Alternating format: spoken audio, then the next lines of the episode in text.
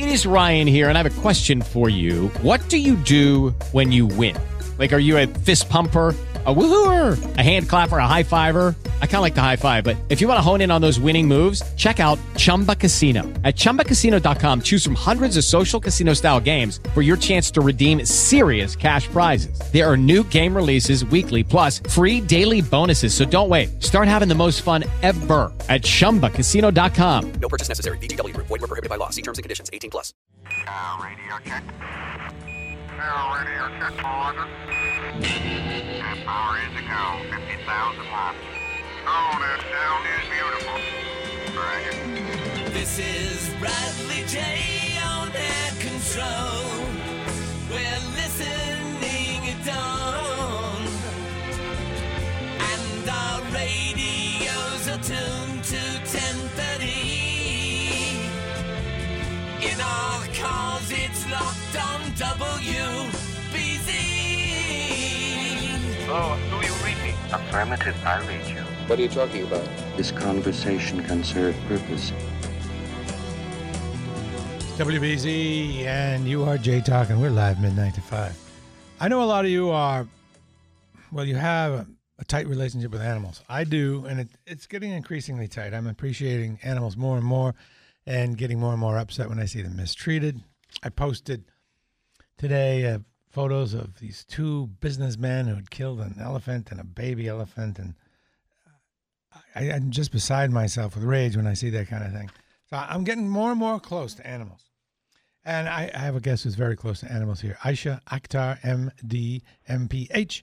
And the book she has written is Our Symphony with Animals on Health, Empathy, and Our Shared Destinies. That title actually needs lots of splaining, and we will do that. How do you do, Doctor? I'm good. How are you doing? Uh, very well. You have a great connection. That's always helpful. So, Oh, great. And by the way, I just want to say I love that introduction music. I love the song. oh, thank you. Now, can you give an overview of this this book? It's it needs one because of the of the expansive title. Yeah. Um, so uh, it's it's um, the book is sort of uh, has two stories in a sense. Um, the, throughout the book, there's um, a story of my past childhood and what happened to me that really um, uh, showed how my empathy for animals was so good for me. And it's a story of my sexual abuse. And then I befriended a dog that my parent, that my uh, grandparents adopted, who unfortunately was also being abused by another uncle, a different uncle from the one abusing mine, uh, abusing me. And so, and Sylvester's abuse was a physical abuse. I came upon my uncle throwing Sylvester against the walls repeatedly, really throwing him and kicking him in order to, to quote, train him. And, you know, I was nine years old at the time. Sylvester was my best friend. I fell absolutely in love with him. And it really devastated me to see what was happening to him. And over over the months where his abuse was occurring, at some point, I understood the the similarity between his abuse and mine. In this, I think at some level, I I sensed that abuse is about power and and those without power, and I made that connection between his and mine. And I, because of my strong empathy for him, I developed the courage to finally speak out and end his abuse. And that led to me speaking out and ending my abuse. So that's the past story that runs through the book. And then now, as a neurologist, I'm looking upon that past story and I'm wondering, you know, where does that empathy for animals comes from? Because I think it's a story that a lot of people have in one way or another, or people have very strong bonds with animals, as you you noted.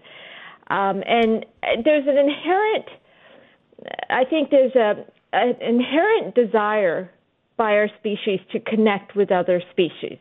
You know, when you think about it, there's no other species out there that routinely goes out and adopts other animals into their family, right? You know, um, we hear about other other animals sometimes adopting animals of other species, but that's not routine. We're the only species that does it routinely.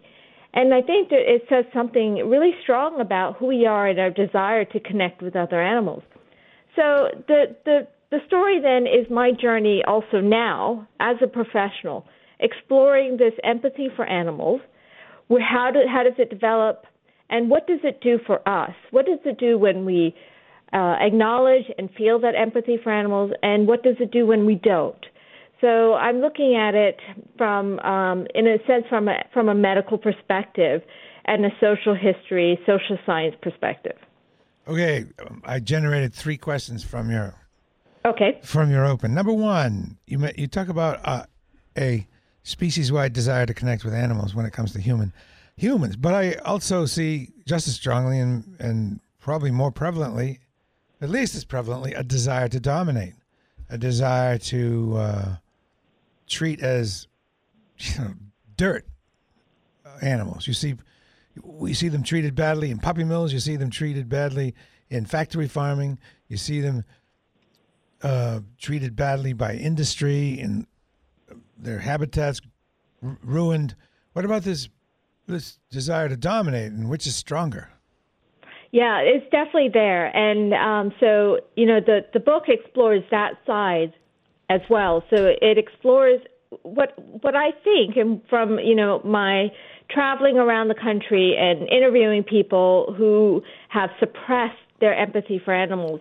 I think there's a strong pressure, societal pressure on many of us to suppress that empathy for animals, and it starts for some of us in childhood and it continues. But it, uh, in, there's some studies now that are suggesting that suppressing that empathy for animals is causing harm to us, for some as individuals and to us as society as a whole.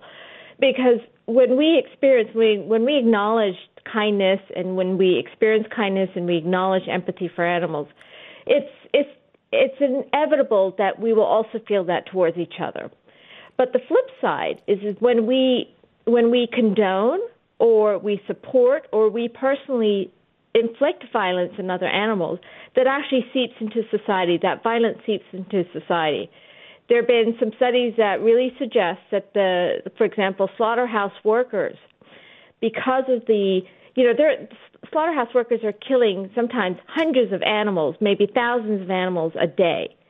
And there's no way that doesn't impact their psyche. And there are studies that are suggesting now that they're coming out of those slaughterhouses with PTSD, drug abuse, depression, and they're more likely to um, get involved with criminal activities and abuse of their spouses and their children as well.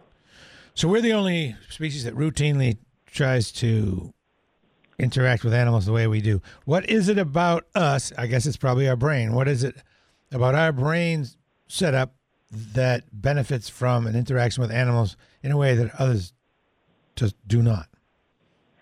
I think so. Um, you know, we, we, we know that even just being by, with animals often benefits us almost immediately and physically. So, for example, if you're when you're playing with your dog or someone's uh, petting a purring cat, caressing a, a purring cat, what we're seeing is that when this happens, the person is experiencing a decrease in his blood pressure, decrease in his heart rate, his um, um, the neurochemicals that make us feel good, like oxytocin and dopamine, increase during that time, and we're seeing other physiological changes that can impact our health long term. In other words, being with animals can actually be physically good for us. Any and idea? Any idea why though? So I think I think the reason why is because they're different from us, and thank God for that. You know, you you think about it. So I love my mom. I love my dad. I love them tremendously. But they can annoy me like crazy at times, right? We can have arguments, we can have fights and and they can cause, you know, stress and pressure in my life at times. And we all feel that with each other, right? So humans we cause a lot of stress upon each other. But with animals, they don't do that. Not really. You know, there may be some temporary stresses, but they they help release us from that human generated pressure in our lives and help us step away from that. I think that's why because the when we're with other animals, we kind of slow down and we relax a little bit more and we step out of that human centric life even if it's just temporarily. And I think that's why being with animals can have such a calming effect on our systems and on our mentality as well. If If the cause of both is the same, do you think it's likely that a, an animal abuser is going to be a sexual abuser? That's that's very often the case, and studies have shown that um, there's a high correlation between um, animal abuse and other forms of abuse, so spousal abuse, child abuse, and and murders and rape and rape. Um, a lot of studies have been done, and so that's that's almost pretty well established now. In fact, the FBI has now declared has now um, now categorizes animal abuse as it does um, the highest types of crimes because they recognize that link between abuse of animals and abuse of other human beings. You know, it's it's it's all about it's about how it, it you know it should be obvious to most of us that this would happen, right? If you if you can hurt any living creature, any creature who can suffer, if you can do that, it's it's not that hard to then go and do the same thing to a human being. And we're seeing that again. And in my book, I actually, when I start the, the, the middle section of the book, looks at what happens when we um, ignore or suppress our empathy for animals. And I start with um, uh, the story of a serial killer. And um, there's uh, Keith Jesperson, who is convicted of uh, killing, murder, raping, and killing eight women and he's now serving um, life at the Oregon State Penitentiary. And we we formed a, a professional relationship of sort for about a year, in which we conversed by phone for a long time, and by letters, and then finally I went and met him face to face. And you know, it, it it's it's it's incredibly it was became incredibly um, uh, poignant how he, he Keith had a natural inherent empathy for animals when he was a child. But because of the others around him, especially his father, he learned to suppress that empathy and he started to abuse a lot of animals. He ended up killing a lot of animals. And it was almost inevitable then that he would go and kill these eight women. And he recognizes that connection. And that's an extreme case, but that's common with non-extreme cases. So, you know, that's a serial killer, but you know, the so-called everyday crimes are linked with abuse of animals as well. All right, you know, when you were you yourself abused, you were powerless. And when you observed Sylvester being abused, you were powerless. Powerless to stop either. Do you feel that it should be legal to use deadly force to stop abuse like what you saw with Sylvester? Should you have been able to shoot should should you be able to shoot someone doing that to make them stop?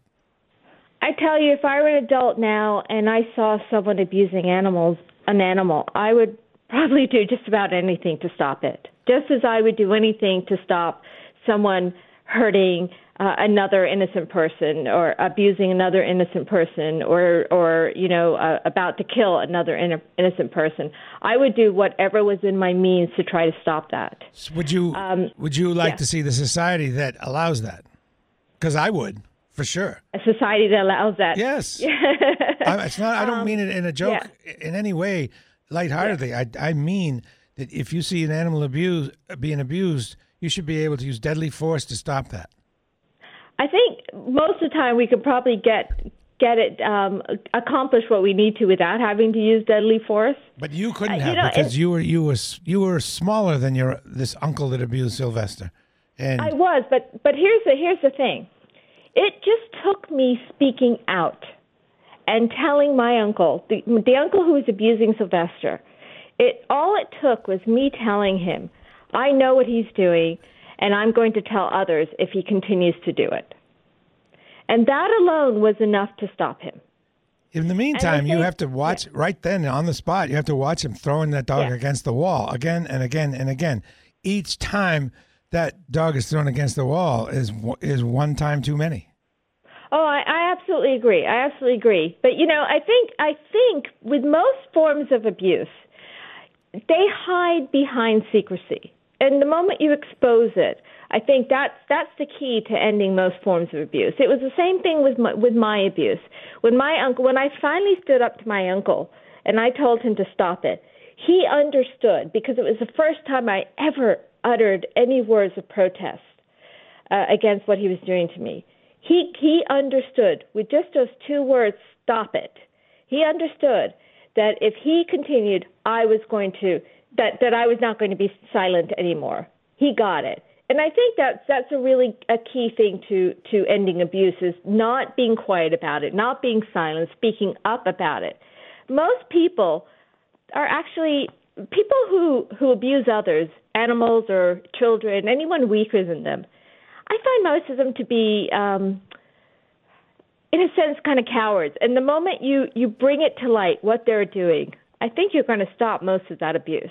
Maybe if you're from a community where it's not accepted, but if you're in Tennessee or Kentucky where the where the society is different, I'm not so sure. I'd, I'd like to see a federal law that that allows you to do that. So it's not a state law. So some backward state couldn't say, yeah, it's okay to abuse animals. It's okay to have puppy mills. I'd like to see you federally protected.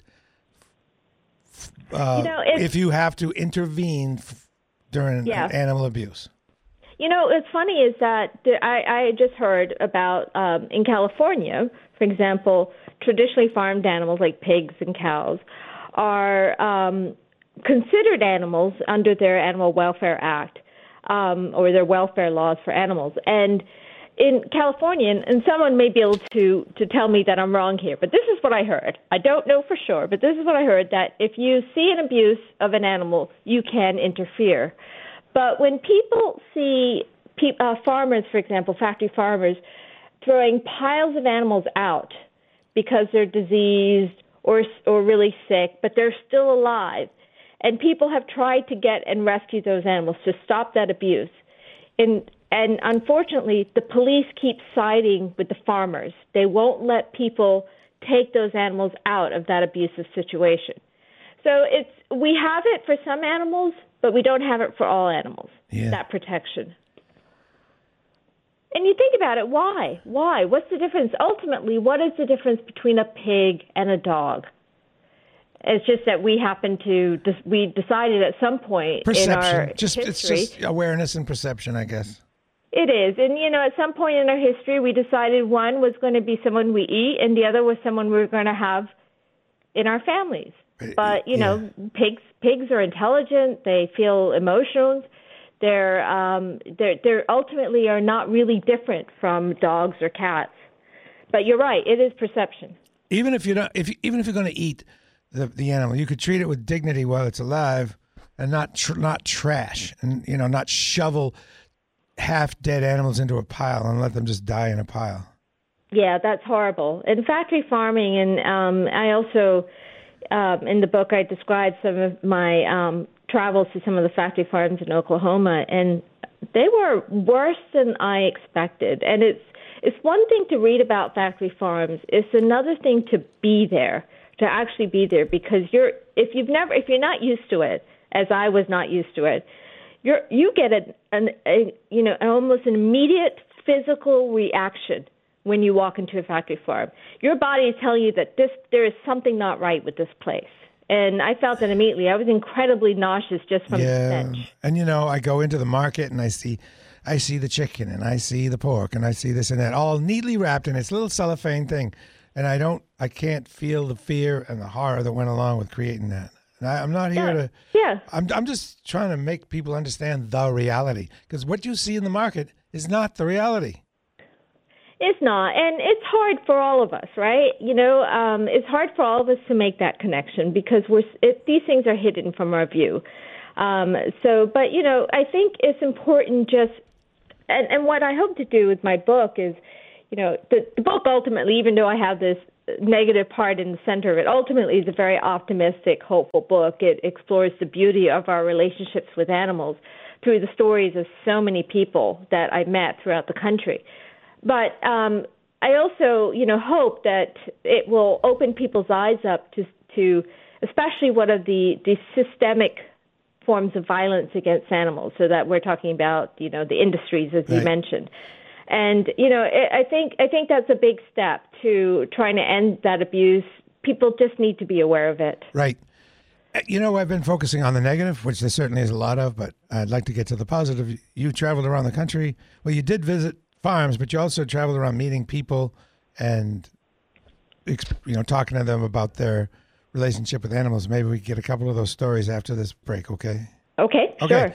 We'll continue in just a moment with Aysha Akhtar, MD.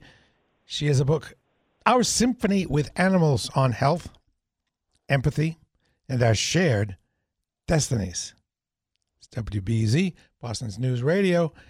Lucky Land Casino asking people what's the weirdest place you've gotten lucky? Lucky? In line at the deli, I guess? Aha, in my dentist's office.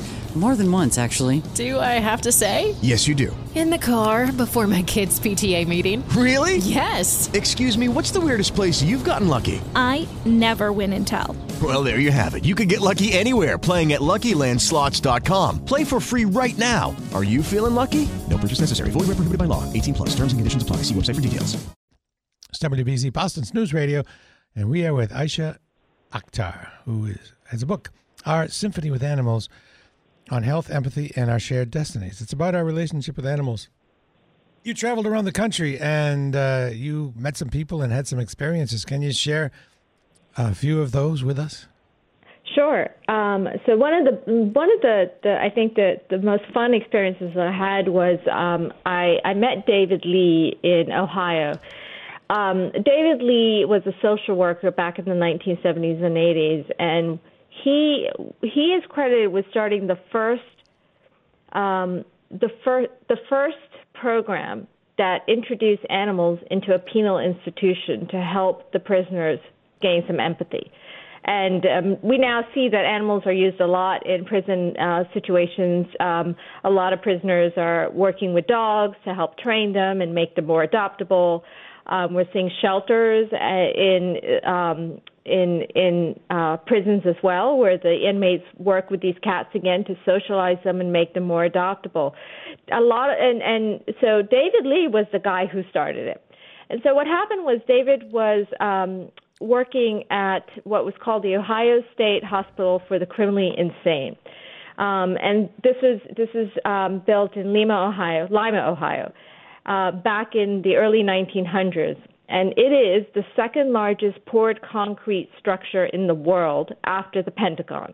So it's this huge um, structure of multiple buildings around this uh, large courtyard and um, it became notorious for the cruelty that the staff inflicted on the inmates. These were prisoners who were sick in some way or um, patients from other hospitals who became violent.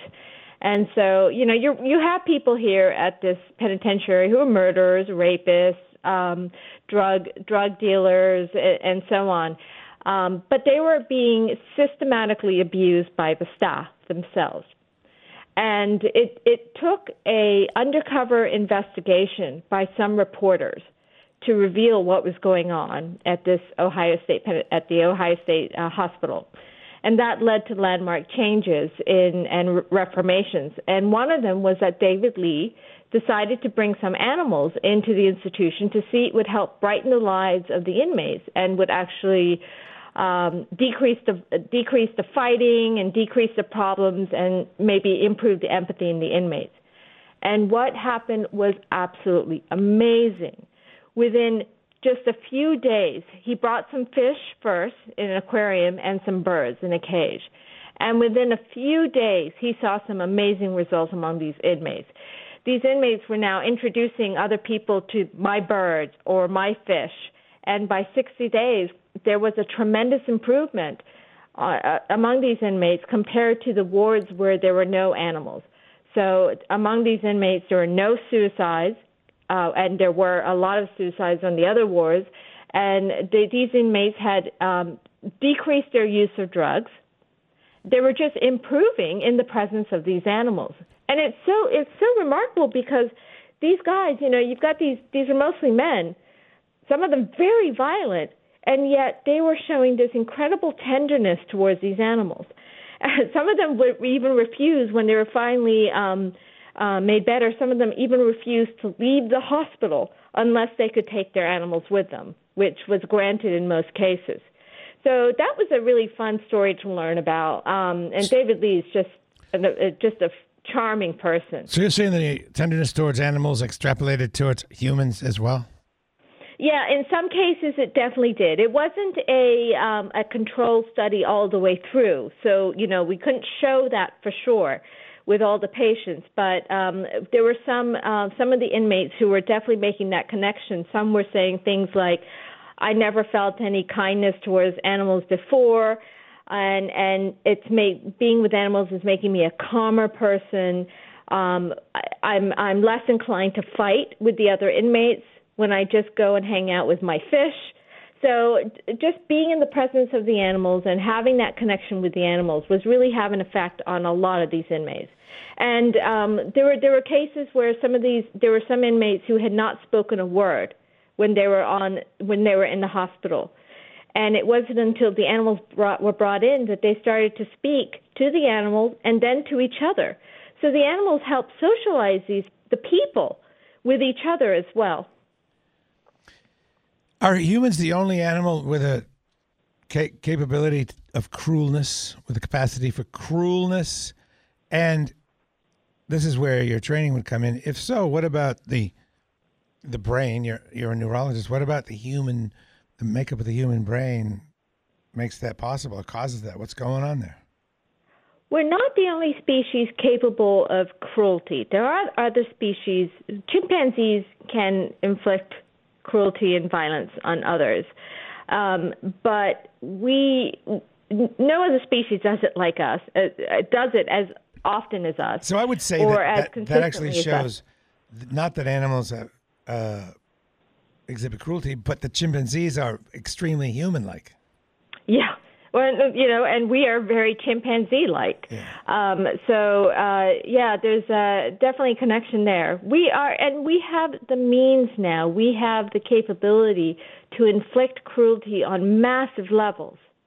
You know, because of industry, we we've mechanized cruelty. We've mechanized cruelty in factory farms, in laboratories, in fur farms, in the puppy mills, as you mentioned. We've mechanized it, so it's we we can be cruel to animals in numbers that are just you know overwhelming when you think about it. We now cause more cruelty in animals than ever before in human history. Do you eat meat? Have you s- stopped I eating meat? don't.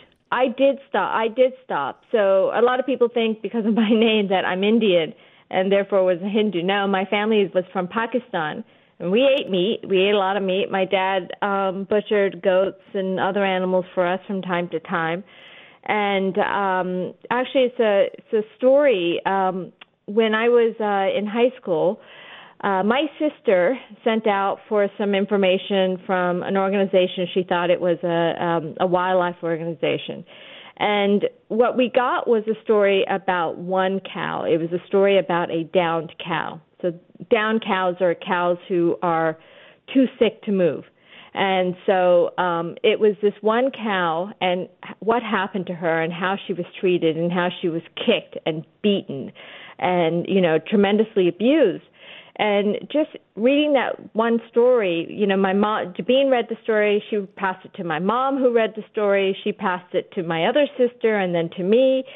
And at the time, you know, we had cats, and we loved our cats, and we made that connection between the cat, our cats, and the cow. And we started realizing that it wasn't really all that different. You know what? It, you know, there there isn't much of a difference between the cow and our cats, and so that day after we read the story, my mom came down to the kitchen table and she said, "That's it. I'm no longer serving meat in this house." And uh, believe it or not, the the family agreed on the spot. We all just agreed. I, I, I it's kind of remarkable because I know this doesn't happen often, but we became vegetarians together as a family. Wow, that's great. And and you have it. Is it difficult to eat healthily? I've I've cut away red meat and pork. I do fish and chicken, but I'm working my way down the food chain. Is there any tricks to uh, being, you know, remaining healthy? What do you eat? Oh God, I eat so much. I I love food. I just want to tell you this. I love love food. I go to bed thinking about food. I'm reading cookbooks when you know I'm lying in bed. I love food. Um and uh you know, you just you eat a variety of foods. It's it's just like any diet. You just eat a variety of foods. Don't deprive yourself. Yeah. You know, um I don't I don't deprive myself of junk food all the time. I treat myself, but um, the the thing is, is that the your body will get used to whatever diet you ending up you end up adopting. So when I when I became a vegetarian, it took about a year, and then my body was completely adapted to that, and the idea of eating meat became repulsive to me. And you know, if I accidentally ate meat, I, I tasted it right away. And you know, what I've also found, for example, is the more I eat junk food, the more I want to eat junk food. The more I eat healthy, the more I want to eat healthy. You, my body just kind of it it it adjusts to the diet you give it. So if you're going to give it a healthier diet, it will adjust to it, and you're going to find you're going to crave for those healthier foods as well. As an aside, what's your favorite junk food? It's my favorite junk food. Oh my god. Oh shoot. I'd probably say just simple a big bowl of potato chips. Wow. At least that's not terrible. I mean, that's potatoes and minimally processed. All right. I, I, I need your help here. Yeah.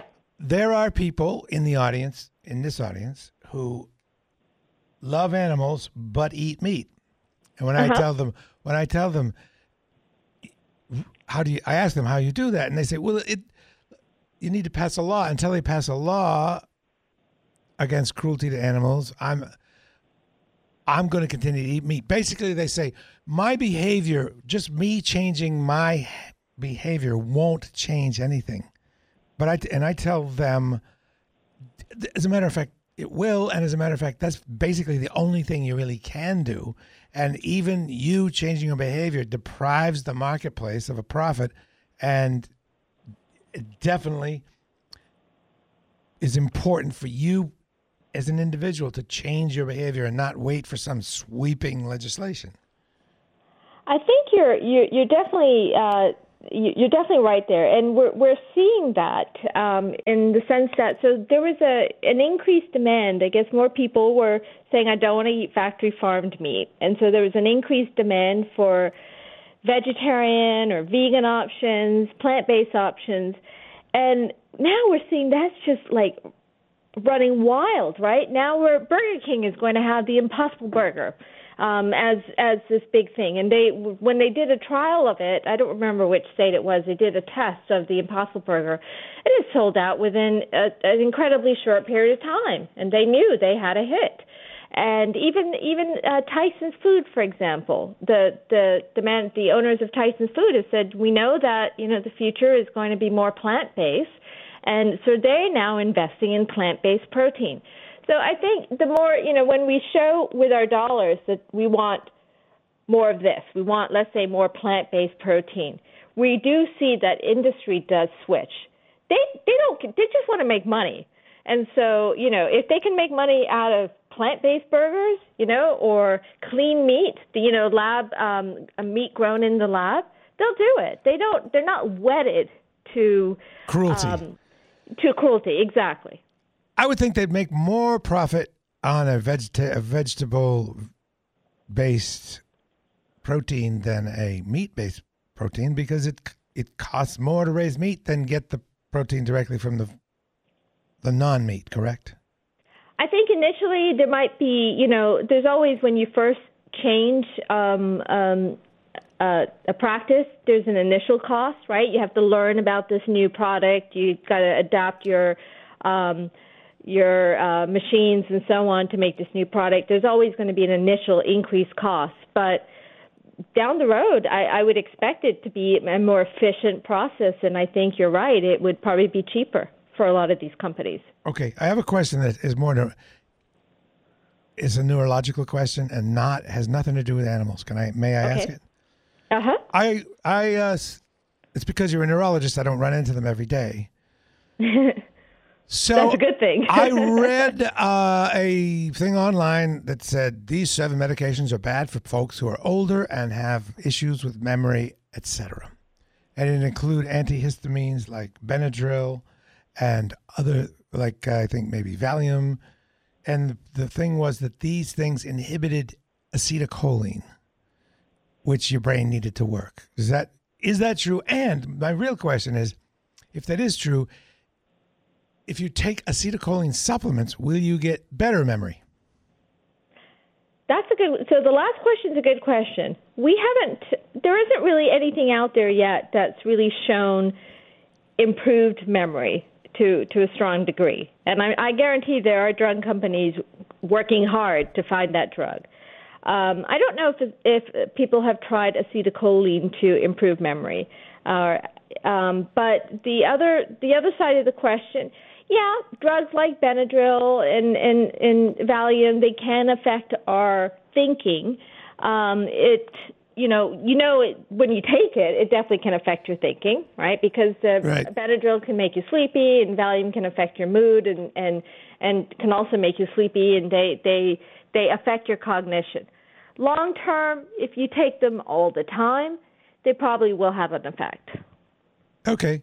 So I, I, you know, when you hear something like that, you think, "Whoa, I don't want to take that stuff."